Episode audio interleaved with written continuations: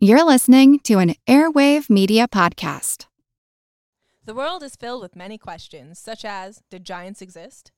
What is junk DNA? Does it mean that you're trash? Do you ever wonder if aliens have underwater bases in our oceans and that's why there are so many UFO sightings off the coasts of islands all over the world? How serious even is climate change and when should we start building our rafts? Hello, everyone. You may recognize me as Gabby from the History of Everything podcast. And my name is Bruna, and you don't recognize me from anything yet. Together, we're two scientists who explore the answers to these questions and many, many more in our new podcast, Mystery, Mystery of of Everything, Everything. available everywhere you get your podcasts. All you need is a few minutes to start your day off with something historic when you listen to the This Day in History podcast. Every day, there's a new episode for you to listen and learn about what happened that day way back when. So, listen and subscribe to This Day in History wherever you get your podcasts. That's This Day in History wherever you get your podcasts.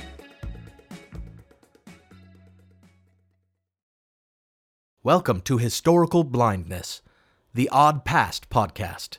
If you're sitting at your desk or on a couch, you might consider visiting our website, historicalblindness.com, and following along with this episode's blog entry, where you can see images and follow links to sources.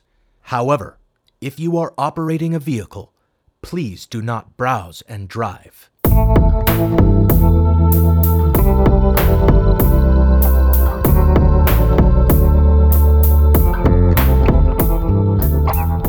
In our previous episodes, we have delved into a passage of history to which many have turned a blind eye, and another which remains a blind spot in our knowledge of the past.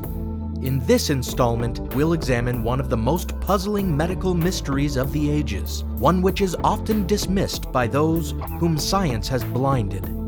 Thank you for joining us for this fourth episode The Dancing Plague. To be certain, the Middle Ages were a high time for mysterious illnesses. The most commonly known illness of the era, the Black Plague, certainly seemed mysterious during its horrific reign across Europe. How were the physicians of that time to ascertain that the buboes, the hot and tender egg like protuberances swelling on the necks, groins, and armpits of the infected, from which the term bubonic is derived, were rising from the bites of fleas carrying the disease from rats to humans?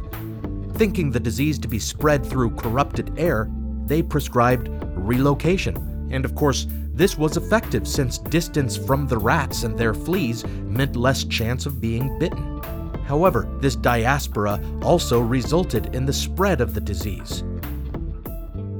Quite often, the reason why a cure proved effective was just as mysterious as the illness itself. Like the bubonic plague, many of the most mysterious illnesses of the medieval period were characterized by horrible boils and sores, such that it almost seemed like a succession of biblical plagues. In Paris, in 945 CE, an epidemic of such pustules, later called St. Anthony's fire, spread and could only be cured by Hugh the Great, Duke of the Franks and Count of Paris, who held a stockpile of palliative holy grains at St. Mary's Church. It has since become clear that St. Anthony's fire was spread by the ingestion of grains corrupted by ergot fungus, so the grains of Hugh the Great were holy and restorative only insofar as they were not poisonous. Other mysterious diseases presenting suppurating sores likewise elicited some odd treatments. Water elf disease, which may have been something similar to endocarditis, was thought to be caused by the stab of a witch, and sufferers sought relief through song. Then there was the king's evil, a scrofulous infection of the lymph nodes that presented with swollen masses on the neck, similar to buboes, that was believed to be curable by the mere touch of a monarch. However, a king was not about to go around laying bare hands on the afflicted, so instead, kings were known to touch coins, which were then given to the infected as so called touch pieces to rub on their sores. One such mysterious illness that spread festering boils across Europe was known as the French disease, as it appeared to have been transmitted by the French to the Italians during the 1493 siege of Naples. This medieval illness, however, persisted into the early modern era and beyond, eventually coming to be known as the sexually transmitted infection syphilis. And syphilis was not alone in surviving the Middle Ages. There was another holdover plague with a much longer history that reappeared in the 16th century. This one, however, caused no boils, no sores. Instead, it caused an ecstasy, though not in the euphoric sense. Rather, this was the ecstasy of a frenzied trance that eventually broke the body and killed the sufferer. In the Alsatian city of Strasbourg, on the Rhine River, a city renowned as the home of Johannes Gutenberg's revolutionary movable type printing press, and of the tallest building in the world, Strasbourg Cathedral, a strange occurrence transpired in the summer of 1518. Among narrow streets choked with pedestrian traffic and mongers of every stripe, a housefrau by the name of Troffea began to dance. No strains of music were heard to prompt her rhythmic motions. Indeed, by one subsequent report, her husband had just instructed her to perform a task she did not desire to do, and he stood in exasperation, demanding, to no avail, that she cease her antics. Thus, as Frau Troffea continued her silent and solitary dance, it was at first dismissed by onlookers as a domestic squabble. One can imagine the dance itself as commencing slowly, almost lazily, with some swaying motions and fluid movements of the limbs. Soon, though, the motions became more energetic, her tempo increasing, and despite her husband's pleas, she remained impassive, as if entranced. As minutes then turned to hours and her dance continued, onlookers gathered. It is not recorded whether her husband remained in concern or left in anger at her behavior. What is known is that while some among her audience still believed her to be acting out in defiance of her husband, others began to think something more sinister was at work. As fatigue set in, her dancing grew more violent and fitful, almost like contortions, and some began to suggest she was possessed by a demon. She had not eaten or taken water and was drenched in sweat. Eventually, she collapsed, but her strange episode was not over. When she awoke, she stood slowly and began again her dance macabre. This continued, depending on the source, for four to six days. Before growing crowds of spectators, she danced herself bruised and bloody, fainting occasionally in exhaustion, only to resume her stuporous cavorting upon waking. By the time authorities stepped in and took Frau Troffea away, the consensus seemed to be that her ecstasy was inspired or perhaps inflicted by God rather than by the devil. Thus, she was carted off to a nearby shrine, where indulging in such holy paroxysms was deemed more seemly. However, that was not the last that Strasbourg would see of the dancing disorder that afflicted Frau Troffea. Mere days after Troffea's initial dance, some 34 other sufferers appeared, compelled to dance non stop, unto exhaustion, injury, and in some cases, death. That's right, it is recorded that many danced themselves into the grave that hot summer in Alsace. And as the number of manic dancers grew, the populace began to fear it was a plague, perhaps inflicted by God Himself as a punishment for their sins. With fear and paranoia growing, and every day more dancers filling the streets, the governing body of Strasbourg, a combined privy council called the 21, composed mostly of guild leaders, was obliged to do something. At first, there was a strong debate in council meetings. Men of the cloth and physicians squared off, the former suggesting such explanations as possession or divine punishment, and the latter dismissing such possibilities in favor of far more rational explanations. such as that the afflicted suffered from blood that had grown too hot. As they squandered time on debate, however, the outbreak spread. When there were more than a hundred dancers, the council finally took action, opening two guild halls, those of the dyers and the carpenters, for the shelter of the afflicted. Acting on the advice of physicians first, who suggested the dancing was actually providing a natural relief for some physiological disorder, the council paid unaffected citizens to stay and dance with them and even contracted musicians to fill the guild halls with the rousing music of drums and fifes to better facilitate their dancing. In effect, they threw them a big party. But this did not achieve their desired results, for none of the afflicted were cured of the urge to dance. In fact, it appeared to exacerbate the trouble, as many in the guild halls died from dance, and others, presumably the paid chaperones, or even, perhaps, passers by, enamored of the music and dancing in the halls, became infected themselves, and thus the plague spread.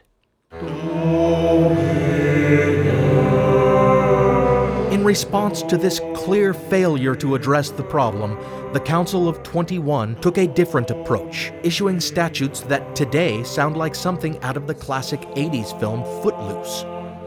There shall be no music in their city, they decreed, on penalty of a 30 shilling fine.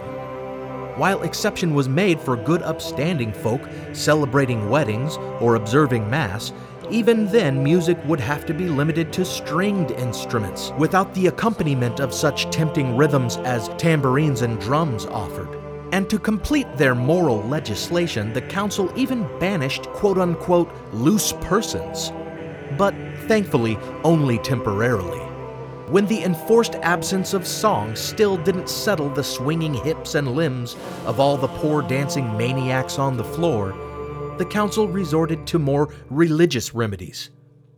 In a final recourse, they ordered all uninfected guild members to take up the dancers in their halls, lay them bodily onto several large wagons, and tie them down. For the stricken were to make a forced pilgrimage to the shrine of St. Vitus at Saverne.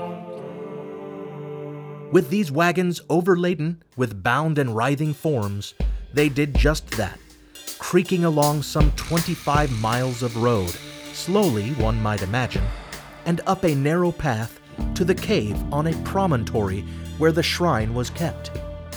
There the dancers jigged their way inside and fell prostrate before the image of St. Vitus.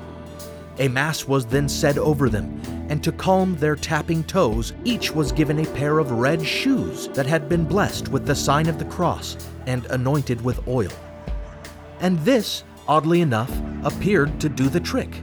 As many as 400 were said to have been afflicted with the dancing plague that summer, and the pilgrimage seemed to help many of them recover. This earned the condition the name St. Vitus's dance.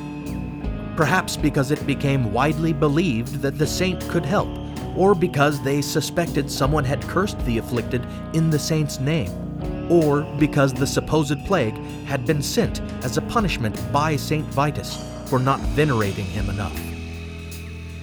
Religious tradition describes St. Vitus as a 3rd century Sicilian child who, after converting to Christianity against his affluent family's wishes, performed several miraculous healings through the laying on of hands. Hagiography has him healing paralysis and blindness and other conditions that led to the modern conception of him as the patron saint of neurological disorders.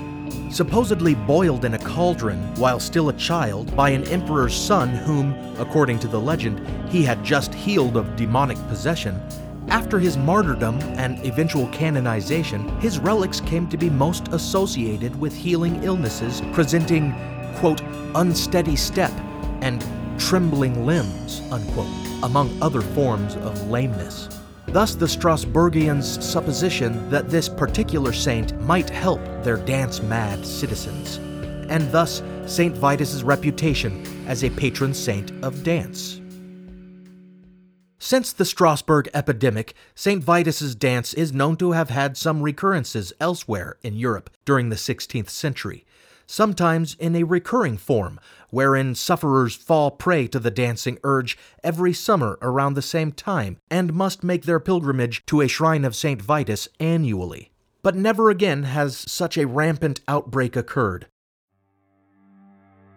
What really happened on the unsinkable Titanic? What made the 1904 St. Louis Marathon the strangest event in Olympic history? Whatever became of missing boy Bobby Dunbar? And who was the child who returned in his place?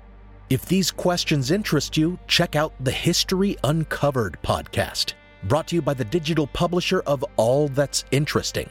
History Uncovered explores the strange and obscure parts of history that you definitely didn't learn about in school. Hosted by the writers and editors of All That's Interesting, the show covers a wide variety of topics ranging from the forgotten media spectacle of cave explorer Floyd Collins' death, to the disappearance and possible cannibalization of Michael Rockefeller, to the true story that inspired The Exorcist. With more than 100 episodes, you're bound to find that they've covered a topic that's especially interesting to you.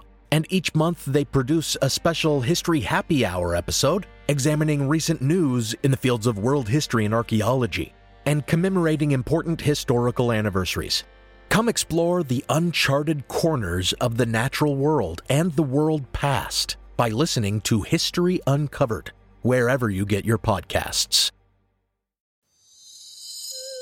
Do you find yourself captivated by the inexplicable, entranced by enigmas, and tantalized by the unknown?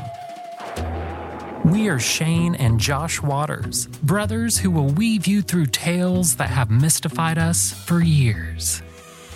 From haunted hotels to inexplicable disappearances, Our episodes offer you a panoramic view of the world's greatest mysteries, leaving no stone unturned, no clue unnoticed. with a gripping narrative, we invite you to join us on a journey into realms of the unexplained. We're unraveling the mysteries that have perplexed humanity for ages. So, armchair detectives, curious minds, and seekers of the strange, it's time to put on your headphones and dim the lights. Dive into the uncanny world of the Mystery Inc. podcast and prepare for a journey into the unknown that you'll never forget. And remember, some mysteries are better left unsolved, but not unexplored.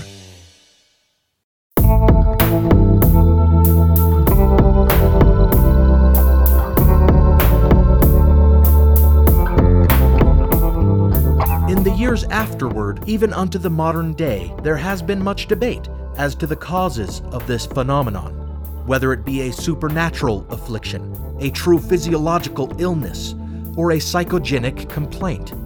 In other words, was it a curse, a sickness, or a madness? In weighing all these possibilities, however, one must consider the long history of dancing sickness throughout the Middle Ages leading up to the Strasbourg outbreak. Among the oldest accounts of a dancing mania was one which may be entirely fabular or merely embellished from fact that took place in eastern Saxony, in a district of Bernburg called Kölbigk. The year has been variously reported as 1013, 1015, 1017, and 1021, but clearly it can be narrowed down to the early 11th century. What is consistent in the story is that one Christmas Eve, a group gathered in a churchyard and kicked up such a racket with their singing and dancing as to upset the church's priest, who was at the time trying to proceed with Mass. According to the most detailed account I could find, it was at the Church of St. Magnus the Martyr, and those gathered there were carolers of a sort, in that they sang corolla, or ballads, one of which reportedly included the lyrics, quote, Why do we stand? Why do we not move? unquote. And move they did, holding hands and jumping and dancing in a circle that the priest of St. Magnus called a, quote, ring dance of sin, unquote. Like any old fuddy duddy upset at the noise, the priest came out to complain, and when they would not quiet, he cursed them. Counterintuitively, however, he cursed them to continue dancing, unceasingly, for an entire year. And legend has it, this is just what they did, leaping and spinning in their circle day and night. They took no food or water until the spell was broken on the following Christmas Eve, at which time they fainted dead away and slumbered for days, some expiring in their sleep. Those who survived suffered painful spasms for years and were reduced to alms begging paupers. Now, of course, this story is unbelievable in more than one respect, but it can't be dismissed entirely as it was not to be the last instance of this phenomenon.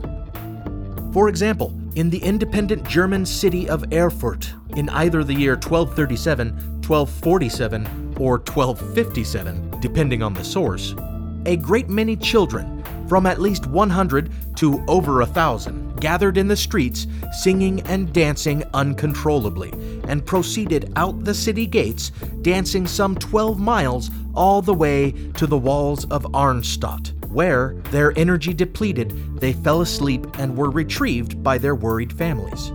It has been reported that, similar to other outbreaks of a dancing plague, some of the children died in the grips of this mania, and the survivors afterward suffered enduring symptoms, including lethargy and trembling in the extremities. Some have speculated that this incident inspired the legend of the Pied Piper of Hamelin, although Hamelin is around 130 miles northeast of this vicinity.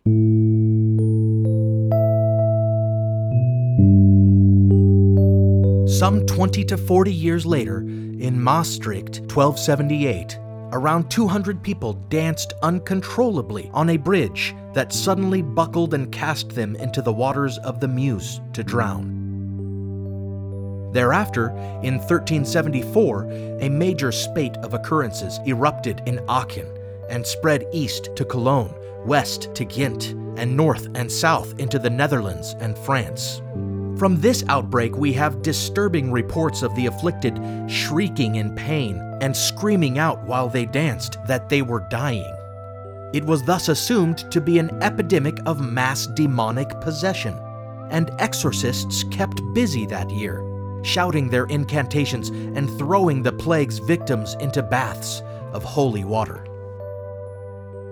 Some of the dancers, it is said, even cried out the name of their demonic tormentor, Friskes. It can be surmised that this is where the verb frisk, meaning to frolic playfully, originated, as well as the word frisky, meaning lively and playful. So, next time your puppy or your children are jumping about with a surfeit of energy, you might want to cast out the demon Friscus, just to be sure. Further outbreaks of the dancing plague were few and far between for the next century. Early in the 15th century, a monk danced until he died at the Benedictine monastery of St. Agnes at Schaffhausen, and an assemblage of ladies went into an extended dance frenzy at the Water Church in Zurich. And in 1463, a great number of manic dancers came in a hopping, gamboling pilgrimage to the shrine of Eberhardsklausen near Trier. These pilgrims, some of whom had been suffering their condition six months, danced so vigorously that they were known to have broken ribs with their strenuous movements. But as in other recorded instances, they felt compelled to dance in order to combat a deep physical pain they felt. They danced until they collapsed in fatigue, but leapt back into action if one poured wine on them. As in the Strasbourg epidemic of the next century, they associated their condition with a particular saint, this time Saint John, likely because many claimed to have had a vision of his severed head during their frenzies, and appealed to his image for a cure. Thus, the alternative name for St. Vitus's dance, St. John's dance. And in another connection to the Strasbourg contagion, there appeared to be some odd correlation between the condition and the color red. If you recall, 55 years later, red shoes appeared to help cure the Strasburgians. In Trier, in 1463, the dancing pilgrims of St. John reportedly were not able to see the color red. Therefore, by some logic that surely seemed sound at the time, they wore red coral around their necks as amulets, and even ingested potions containing powdered red coral. Considering this long history throughout the Middle Ages prior to the Strasbourg incidents, it should come as no great surprise that the dancing plague may not have entirely disappeared after its brief resurgence in early modern Europe.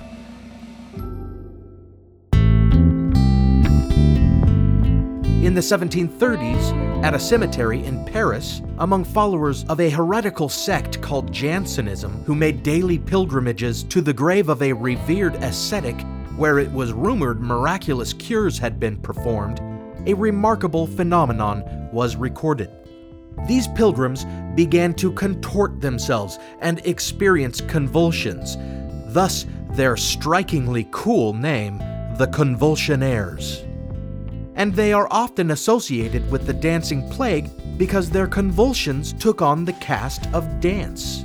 The differences, however, were manifold. Beyond spasms and dancing, the convulsionaires were also said to sing, shout prophecies, speak in tongues, and bark like animals. Moreover, they claimed to be able to produce their convulsions on command and instead of asserting that their movements helped abate some pain they were feeling, they rather declared that their convulsions allowed them to withstand any pain someone might inflict upon them. To prove it, they encouraged onlookers to do violence on them. And according to some accounts, they did indeed seem immune to harm while in their ecstatic throes, withstanding strangulation, bludgeoning by various objects, and even attacks with blades. And to top off these incredible claims, the convulsionaires were supposedly witnessed levitating. Authorities closed the cemetery to restore order, but the convulsionaires took to the streets, and their condition seemed contagious, with some reports numbering them in the thousands. While this affair certainly has its dissimilarities from previous dance outbreaks, it is the same in that eventually it died away. Not so another compulsive dance craze, this one in Italy, and somehow far more disturbing, at least to me, than any that preceded it. As far back as the 14th century, it was recorded, and further study and definition of the condition took place during the 1600s and 1700s. The condition is known as tarantism, and it is thought to proceed from the venomous bite of the dreaded tarantula spider. The preferred treatment? Music. The sufferer, or tarantata, after experiencing some of the obvious symptoms of venomous bites, swelling and difficulty breathing, will leap into dance when music is played. Therefore, we have some clear similarities with St. Vitus's dance and previous dance plagues dance as a means of relief from physical pain, music having a clear effect, although here it is seen as ameliorative, and perhaps most unsettling, possession being blamed. You see, the Tarantata is said to be possessed by the spirit of the offending spider, and the music and dance are a means of exorcism. Indeed, their dance was a kind of imitation of the tarantula, arching their backs and clambering on all fours up walls and across floors. The musicians became folk healers in this situation, and their skills on violin and tambourine were tested, for they had to play an improvised sort of music that anticipated the bizarre spider like movements of their patients in order to successfully banish the spirit of the tarantula. As seen in St. John's dance and St. Vitus's dance, the symptoms of tarantism did not always disappear for good, but rather returned every year around the same time with haunting dreams and hallucinations of spiders, necessitating an annual pilgrimage to a church in Galatina to entreat St. Paul for mercy. Paul, having himself survived a snake bite, is considered, among other things, patron saint of those suffering from venomous bites. Astoundingly, belief in Tarantism persisted well into the 20th century. Only recently has it seemed to perish with the last of the pilgrims to Galatina. And what remains are legends and relics of the past, including the peculiar style of music said to cure the condition, pizzica pizzica, and the dance itself, which has evolved from the spider like crawling of its origins into the whirling dance known as the tarantella. What in the past might have been diagnosed as tarantism might today be considered a neurological condition, and this is true of the dancing plague generally. Ask a doctor, and he or she would likely suggest these were episodes of epileptic seizure that were not understood at the time. Or those well versed in history might dismiss it as Sydenham's chorea, an older diagnosis that, like epilepsy, attempts to define the condition in terms of spasms and unsteady movement. While some neurological explanation might seem likely, especially when considering the strange repetition of details having to do with the perception of the color red, weighing all evidence, such diagnoses seem reductive in that they describe only convulsion rather than actual dance and do not account for the contagion that seems evident in the record. And in fact, it has been noted that as far back as the 1463 outbreak of St. John's dance, epilepsy was a known condition called, quote, the falling sickness, and the dancing plague was viewed as a clearly different illness. Another popular theory is that of ergotism. Recall my earlier account of St. Anthony's fire as an illness caused by fungus on grain and cured by receiving untainted grain from a church's stores? Well, it turns out the fungus ergot can also cause convulsive seizures and mania. This explanation, combined with religious fervor and legend, does seem to best explain the phenomenon. Consider, for example, the fact that the only known cure was a pilgrimage to a church or shrine, where perhaps they received untainted grains.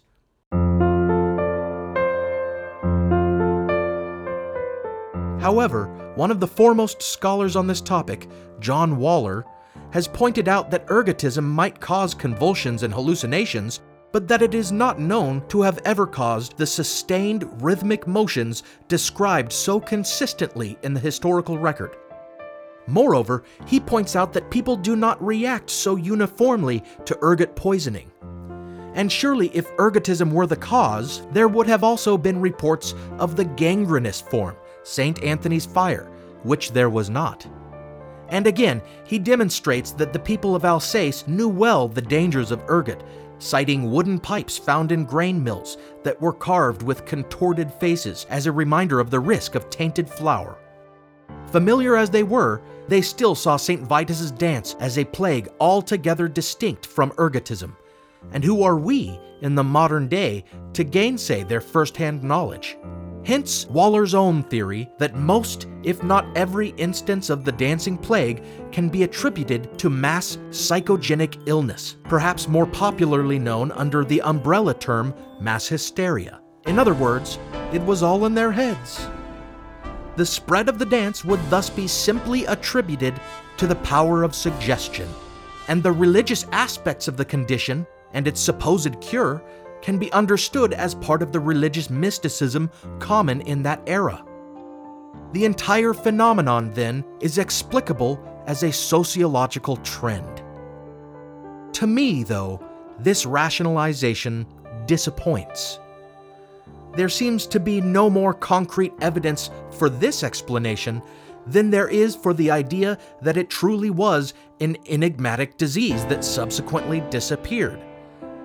And when prominent mysterious happenings in the past can be so effortlessly disregarded as mass hysteria, it may lead to a serious case of historical blindness.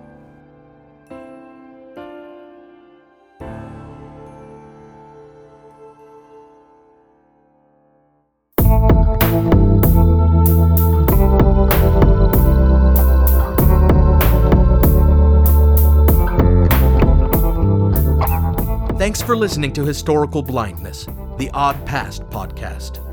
This episode was written, performed, mixed, and engineered by me, Nathaniel Lloyd. If you enjoyed the program and would like to hear more thought provoking stories from our shared past, please subscribe and spread the word by leaving us a positive review on iTunes, Google Play, and Stitcher, as well as by sharing the program with any friends you think might enjoy it.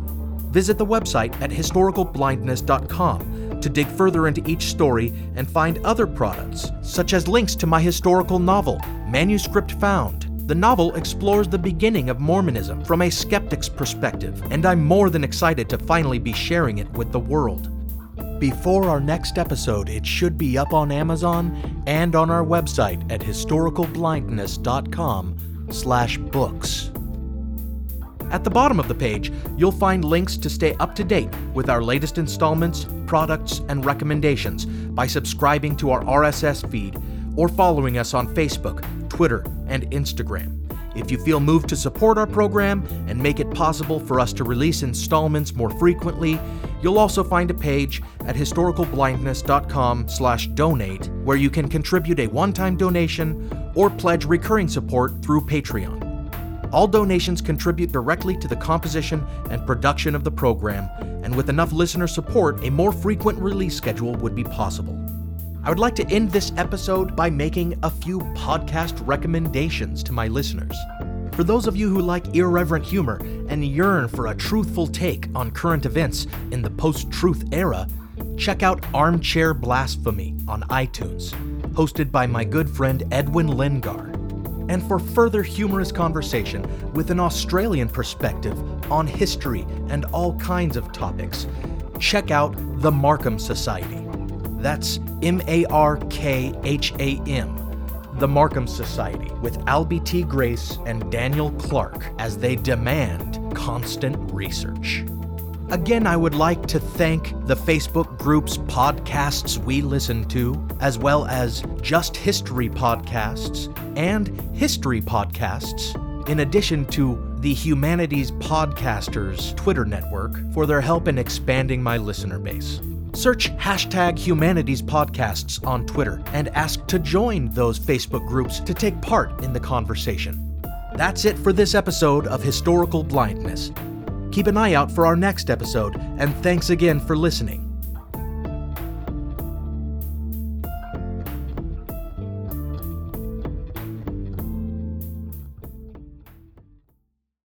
History isn't black and white, yet too often it's presented as such. Grey History The French Revolution is a long form history podcast dedicated to exploring the ambiguities and nuances of the past. From a revolution of hope and liberty to the infamous Reign of Terror, you can't understand the modern world without understanding the French Revolution. So search for the French Revolution today. My name is Greg Jackson. I'm a historian, professor, and the creator of History That Doesn't Suck, a podcast that provides a complete overview of U.S. history through storytelling, yet keeps the rigor you'd expect in a university class. Starting with 22 year old George Washington in his first battle, join me for a chronological telling of the United States story, its unlikely revolution, fractious civil war, tenacious inventors, brave reformers, and more. With more than 100 episodes, you can already binge listen your way through the progressive era. Find History That Doesn't Suck wherever you get your podcasts.